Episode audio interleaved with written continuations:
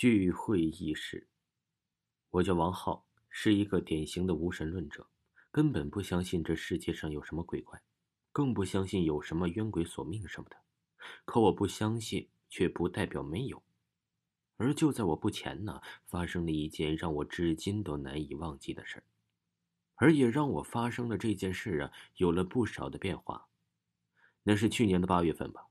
我今天的那天呢，天气十分的炎热，就连树上的知了都不叫了，也不知道啊到哪里凉快去了。当时啊，大学刚刚毕业的我就一起回到了家里。由于父母长期在外打工啊，我根本就没有回过家。而我家里整天就空荡荡的，刚毕业的我呀，就想好好聚聚，因为再过几天大家就都会天南地北的分开了，估计到时候想见一面不知道有多难。本来呀，我是跟爷爷一起住的，不过前几天呢，叔叔家里买了新房，非拉着爷爷跟他去住几天，而我爷爷呀也跟着他去了。而现在整个空间都是属于我们的了，同学们早早的就来。烤箱啊，啤酒很快的就放了出来。平时安安静静的小院子里，一下子就热闹起来了。从天亮一直到深夜很晚的时候，我们还在不停的狂欢着，唱歌、跳舞、猜拳，甚至啊，还有的在这家当中给自己心爱的女孩告白呢，因为他们要抓住自己的最后一次机会。可就是在这个时候啊，漆黑的夜空之中，突然一道闪电一闪而过。在天空中画出了一道美丽的图案，紧接着轰隆隆的雷声就响了起来，而大风啊也就在这个时候刮了起来。大家收拾东西啊，好像要下雨了，快点收拾东西，都搬进房子里了，然后大家呀就去房子好好休息吧。作为班长的李杰很快呀就给大家分配了角色，而大家呀也很快的行动了起来。看得出来，李杰在大家心里的号召力还是很强的。可是李杰挺好的一个人，就是啊身体有点弱，常常不是头疼就是感冒。俗话说呀，病弱的人最容易招惹到一些不干净的东西。而今天看来呀，这句话果然一点都不错。通过大家的帮手，很快就把本来乱糟糟的外面收拾了干净。而外面呢，就在这个时候倾盆大雨就下来了，狂风不停地拍打着门窗，发出了啪啪啪的声音。我去，怎么下这么大雨啊？今晚刚要回家呢，刚才家里就打电话了，催我赶快回去。可是这鬼天气怎么说下就下呢？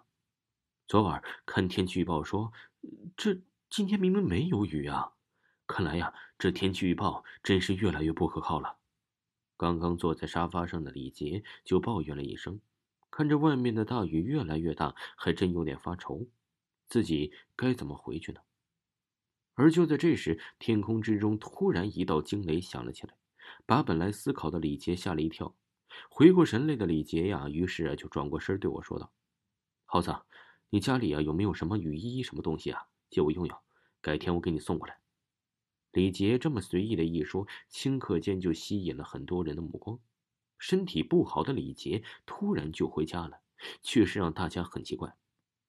杰哥，你看看，那外面可是下着大雨呢。你身体也不好，今晚就住在这吧。是不，这大家都在这里面啊，你干嘛要急着离开啊？万一出了事儿怎么办呢？看到李杰说什么一定要离开的我，于是很想挽留他，可是李杰呀，却说他心里有点不踏实，一定要回家。没有办法的我，就给他拿出了一件废旧的雨衣，递给了李杰的身上。李杰呀，很麻利的穿上了雨衣，冒着大风大雨，慢慢的走了出去。看着渐渐消失在大家视线中的李杰，大家都为他升起了一丝担忧的样子。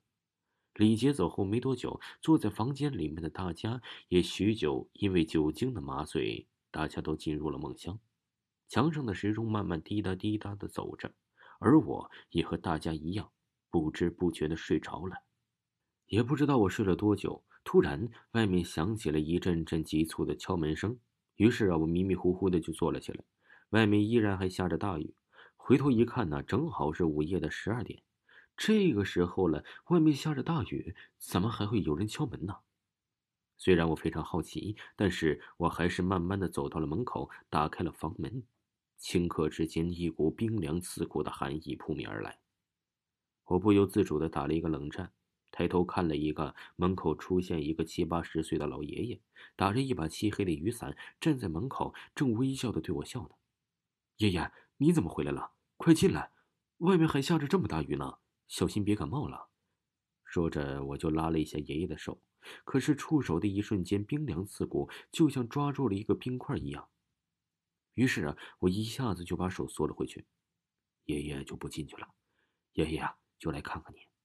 现在看到你就很开心了，也不知道啊，我以后还能不能见到你了。听到这儿，我觉得有点搞笑，这叔叔家也没多远呢，这以后又不是不回来了，怎么会看不到呢？正说着，我爷爷就消失不见了。看着已经消失的爷爷，当时我也没有想太多，喝多酒了，我就晕晕乎乎的回到了屋里面。第二天呢，天不亮的时候，家里面又响起了一阵阵敲门的声音。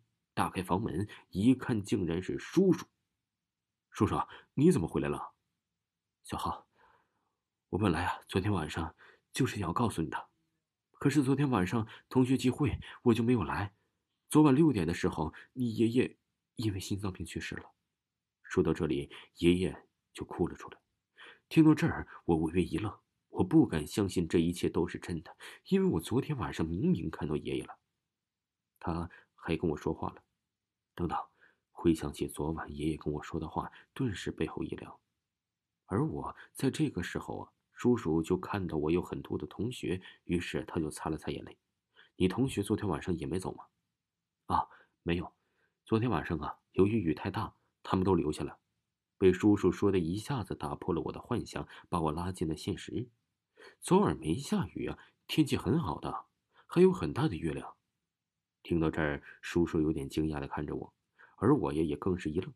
这个时候我才想起了，刚才叔叔说的爷爷是昨晚六点去世的，而我们这儿啊，好像也是这时候下的。于是啊，过了好大一会儿，我急忙地跑到了屋里面，拿起电话就打通了李杰的电话。他要证明昨天晚上李杰离开这里以后，外面没有下雨。天气过了好大一会儿，才有一个妇女接了，是李杰的妈妈。于是我马上就问了李杰昨天晚上回家的时候有没有下雨。电话里的妇女听后明显的一愣，过了一会儿，她才反应过来，哭泣的对我说道：“小杰呀，三天前就得了重病，而且昨天晚上天气很好。”听着以后啊，我拿着电话的话筒，久久不能回神。